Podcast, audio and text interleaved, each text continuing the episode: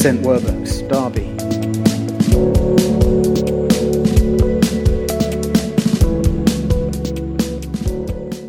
So, Matthew 21, verses 1 to 11. Just give you a moment or two to find that. And then we'll go. It says this As they approached Jerusalem and came to Bethphage on the Mount of Olives, Jesus sent two disciples, saying to them, Go to the village ahead of you, and at once you will find a donkey tied there with her colt by her. Untie them and bring them to me. If anyone says anything to you, say that the Lord needs them, and he will send them right away. This took place to fulfill what was spoken through the prophet Say to daughter Zion, See, your king comes to you gentle and riding on a donkey, and on a colt the foal of a donkey. The disciples went and did as Jesus had instructed them. They brought the donkey and the colt and placed their cloaks on them for Jesus to sit on. A very large crowd spread their cloaks on the road, while others cut branches from the trees and spread them on the road. The crowds that went ahead of him and those that followed shouted, Hosanna to the Son of David! Blessed is he who comes in the name of the Lord. Hosanna in the highest heaven. When Jesus entered Jerusalem, the whole city was stirred and asked, Who is this? The crowds answered, This is Jesus, the prophet from Nazareth in Galilee. And Father, we just ask that you would speak to us as we jump into this this morning. Amen.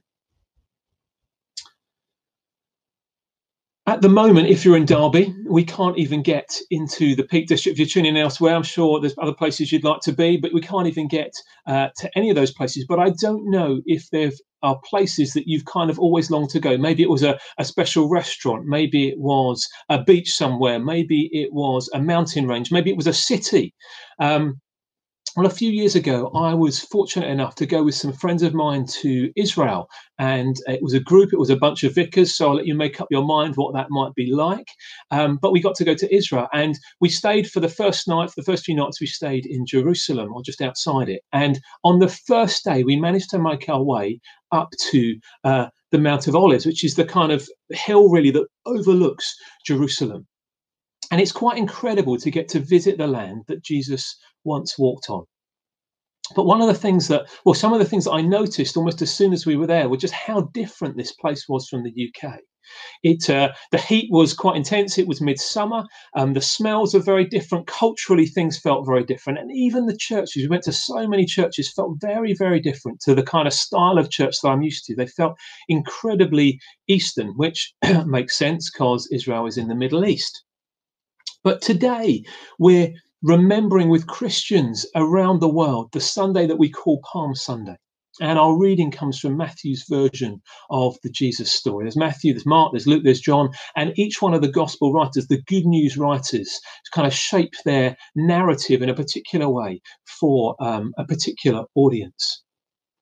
And Matthew is incredibly Eastern. He's writing for Jewish people. He's doing what Phil, our lead minister, said uh, a few weeks ago in Acts 17, where Paul tailored his message to his audience. And Matthew's very much doing that um, for the Jewish people. And so when you read through the book of Matthew, you'll see very much it's tailored. There's lots of quotes from the Old Testament, there's lots of kind of connecting back with their past. And today we've got this incredible story that begins where I stood four years ago on the Mount of Olives overlooking Jerusalem. And Jesus, he's traveling with his friends, with his followers, with his disciples, which, by the way, if you're a follower of Jesus, is a really uh, excellent challenge to us that even in this season of COVID 19, that actually we're called to do this together. This is not something that we kind of do apart. Um, and I want to say to you, if you didn't join a Words group, we had Words groups start this week. There are small groups. We started them online for the first time ever. Mm. And I would love to encourage you to um, join up with one of those. We had a fantastic meeting this week. There's still space online. You can find that. So we can do this stuff together. And uh, anyway, in Matthew, we're coming uh, into the final third, and the final third is all about Jesus' journey to Jerusalem, his death, his resurrection.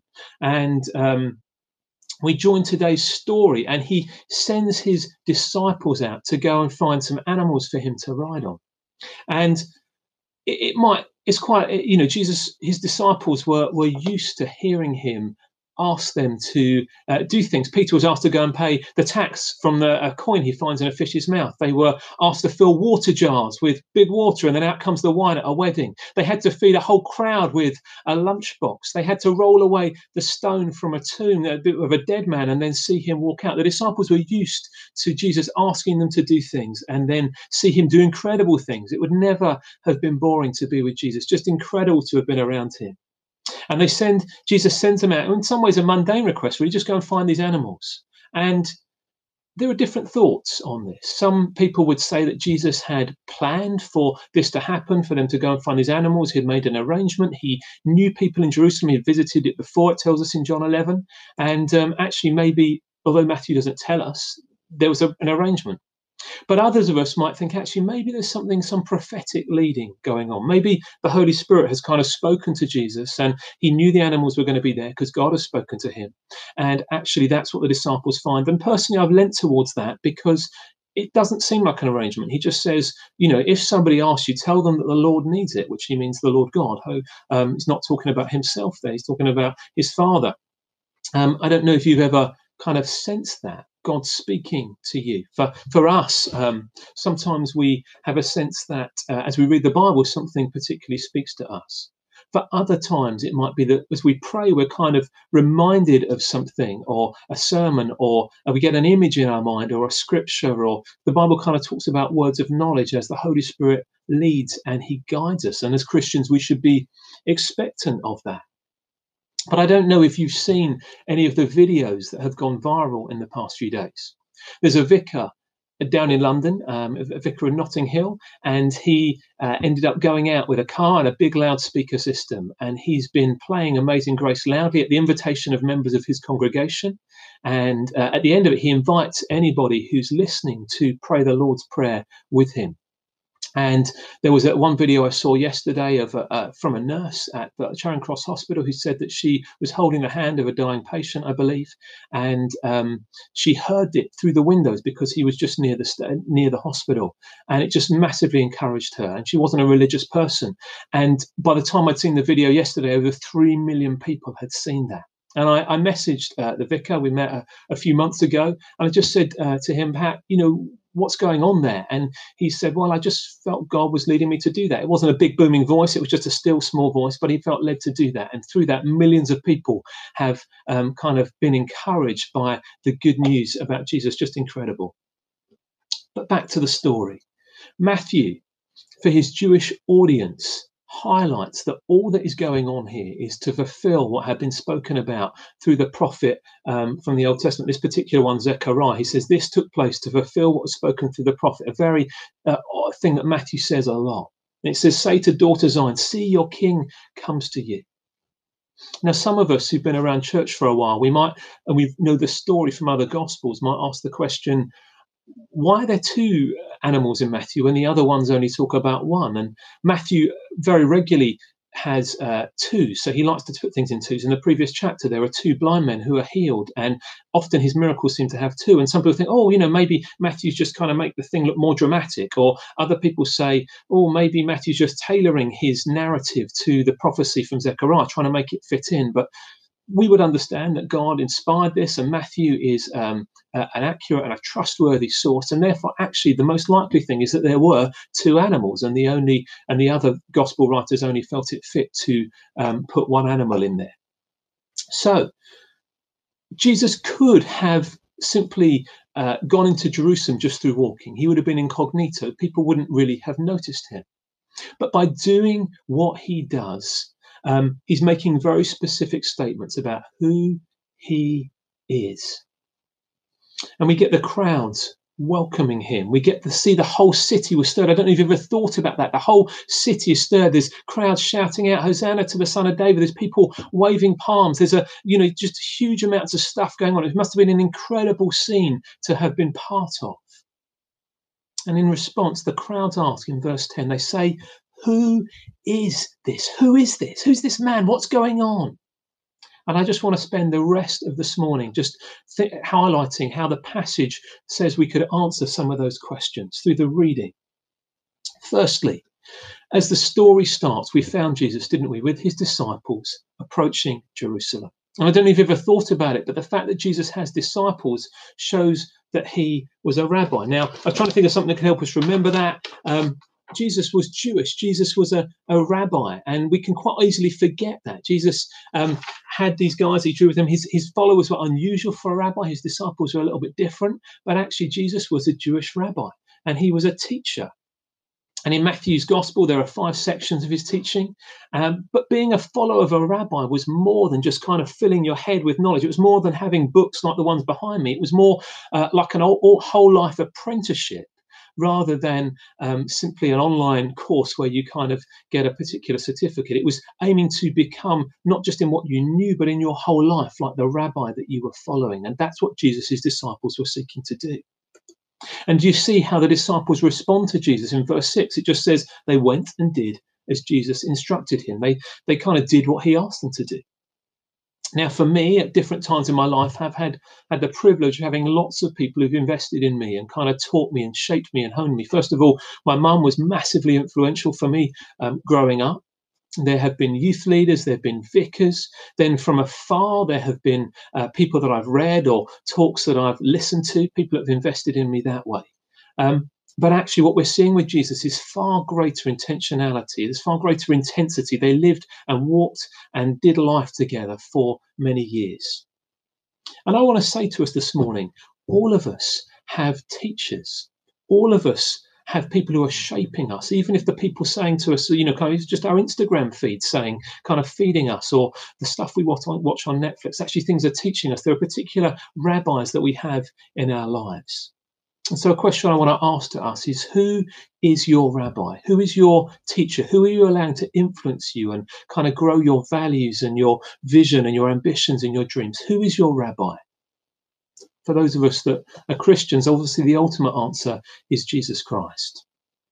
But if you're just kind of tuning in this morning, even church isn't something you do, then I would want to ask you to consider the man whose teaching has influenced uh, human culture throughout history more than anybody else, the person of Jesus. And for those of us who are Christians, I want to encourage us to think about the way Jesus gathers disciples around him and does life with them. Who are you gathering around you, teaching the ways of Jesus to? And who are you allowing to teach uh, you and encourage you in your life? So, firstly, Jesus is a rabbi. The second way in which that question in verse 10 that the, the city asks, Who is this? is answered in the quotes um, from the Old Testament. Say to daughter Zion, See your king comes to you and Hosanna to the Son of David. Matthew here is quoting from Zechariah, where the city called Jerusalem is spoken of as the a daughter expecting her king. How it kind of reminds us of that great king of the Old Testament, King David, who entered into Jerusalem after he'd defeated his son Absalom. He'd had battles and there'd been victory, and he enters in. And for centuries, Jews had been expecting another king, somebody who would restore the Jewish throne, go back almost to that golden era of King David. There was a promise in 2 Samuel that God was going to place somebody on David's throne forever. And they were waiting for this special one, this chosen one, this anointed one. An anointed one in, in Hebrew is Messiah, anointed one in Greek is Christ. It's not Jesus' surname, it's a title. And actually, they were hoping he was going to restore the fortunes of Israel. In fact, in the previous chapter, these two blind men said, Lord, son of David, have mercy on us. There was something kingly about him. And Kanye West must have been right last year when he said that Jesus is king. And so I couldn't find a, a good crown, kind of like a. Uh, I could just find this. It is a good crown, actually. It's one that my daughter made. It's slightly uh, feminine, but I just thought it might help us remember that Jesus is King. But the thing is, when I was younger, uh, I used to go to uh, discos in primary school. I wasn't a big clubber in those days in my primary school, but um, there was a whole bunch of songs that they used to play. And one of them, I don't know anybody who's my age or older might remember Star Trekking. It was a slightly odd song, um, and it used to yeah, it's quite irritating actually. Listen to it. If you haven't listened to it, you didn't miss a lot, but I'm sure you can find it on YouTube. And had this line: um, "It's life, Jim, but not as we know it." And for the Jews, there's this sense that he's the Messiah, but not as we know it. He's different. You see, this king's kingdom was one where the blind received sight, where the deaf hear, where the lame were healed, where the poor had good news preached to them, where the dead were raised. They were expecting a David who would come in victory, offering peace. And yet, Jesus, he rides on a donkey into Jerusalem, and he would have to win a victory through his death and ultimately his resurrection people often say at Werbs that I recommend books, and I do. I love recommending books to people, um, something I quite often do. But Phil actually recommended uh, this book to me a few weeks ago called Rebel Ideas by a guy called Matthew Syed, who uh, writes for the Times and the Sunday Times. And it's about diverse thinking in teams. But in it, he speaks about leadership. And he explains how often in kind of human life, but also in the animal kingdom, that uh, people uh, often rise to the top by being dominant, by being a kind of an alpha male, and often it is a male, that kind of character, a dominant figure.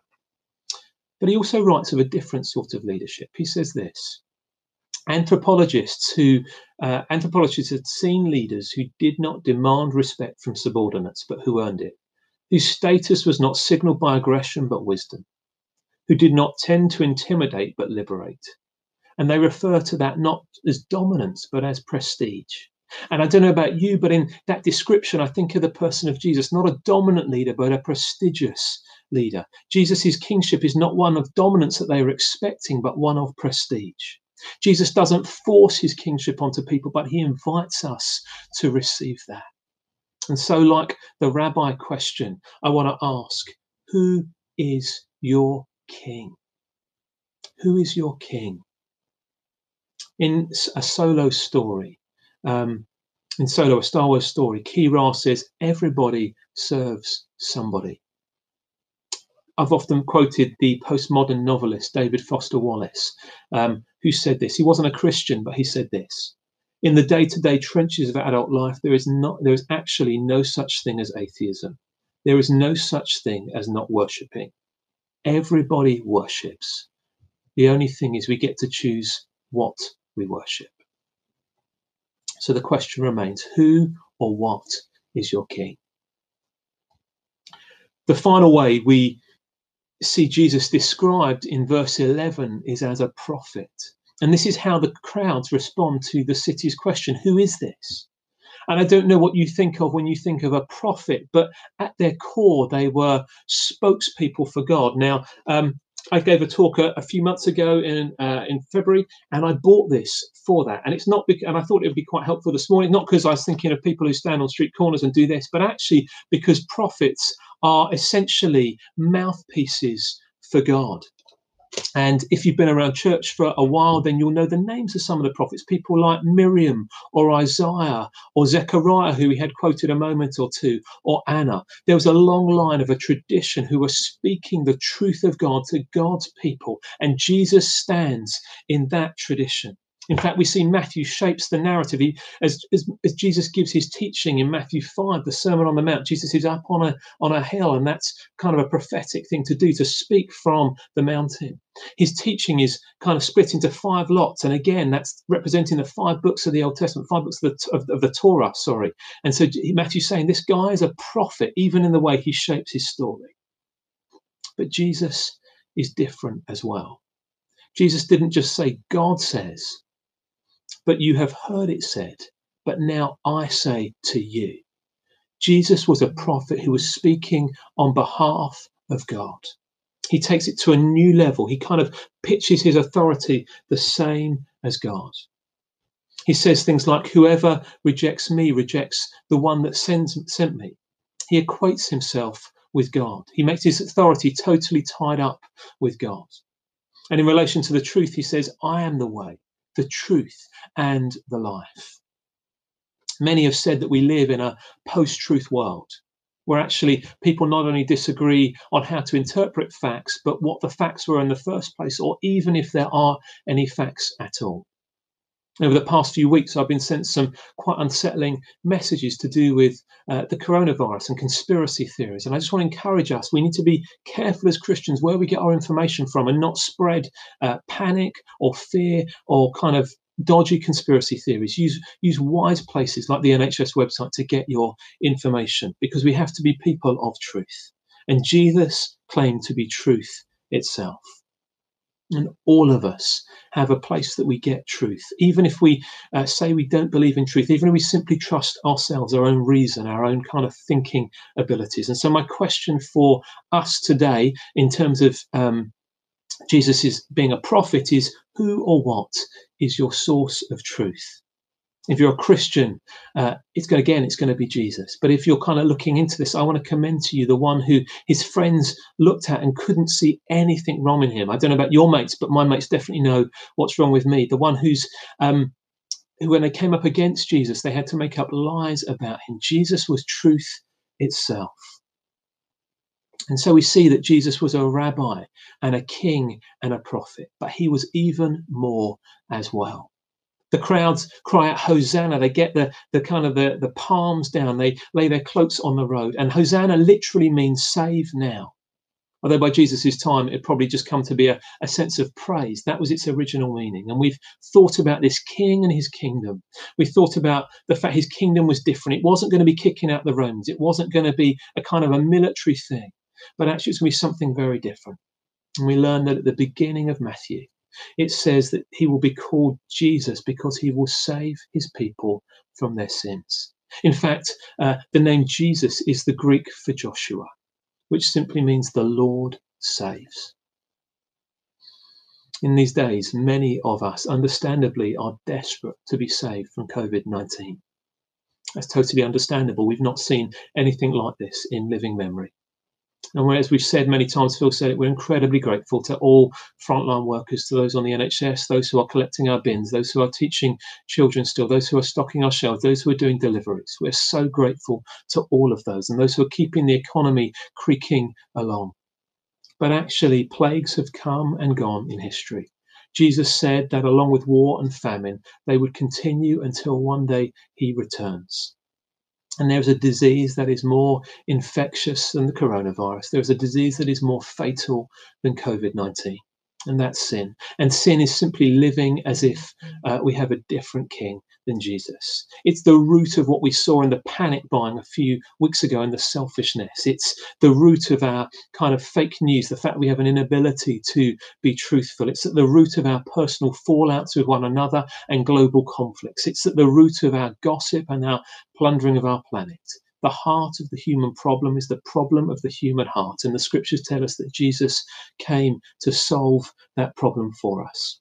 And the words of the crowd, Hosanna, save, are such appropriate words for us in days like today. God, will you save us? God, will you save us from this disease? But God, more importantly, will you save us now and for eternity? Lord, you cause us to have a relationship with you both now that we can live with peace and forgiveness, that we can live with purpose and meaning both now, but also that we can have hope for eternity. And Elizabeth said, didn't she? She's talked about the fact that people are asking questions about life and death. And in the person of Jesus, we find the one who at the end of the week, we're going to celebrate his resurrection. We're going to celebrate his conquering of death. And if we know him, then we can have hope and trust in him. And that is incredible news in days like today. Such important news, such wonderful news. And that's what gospel means it means good news.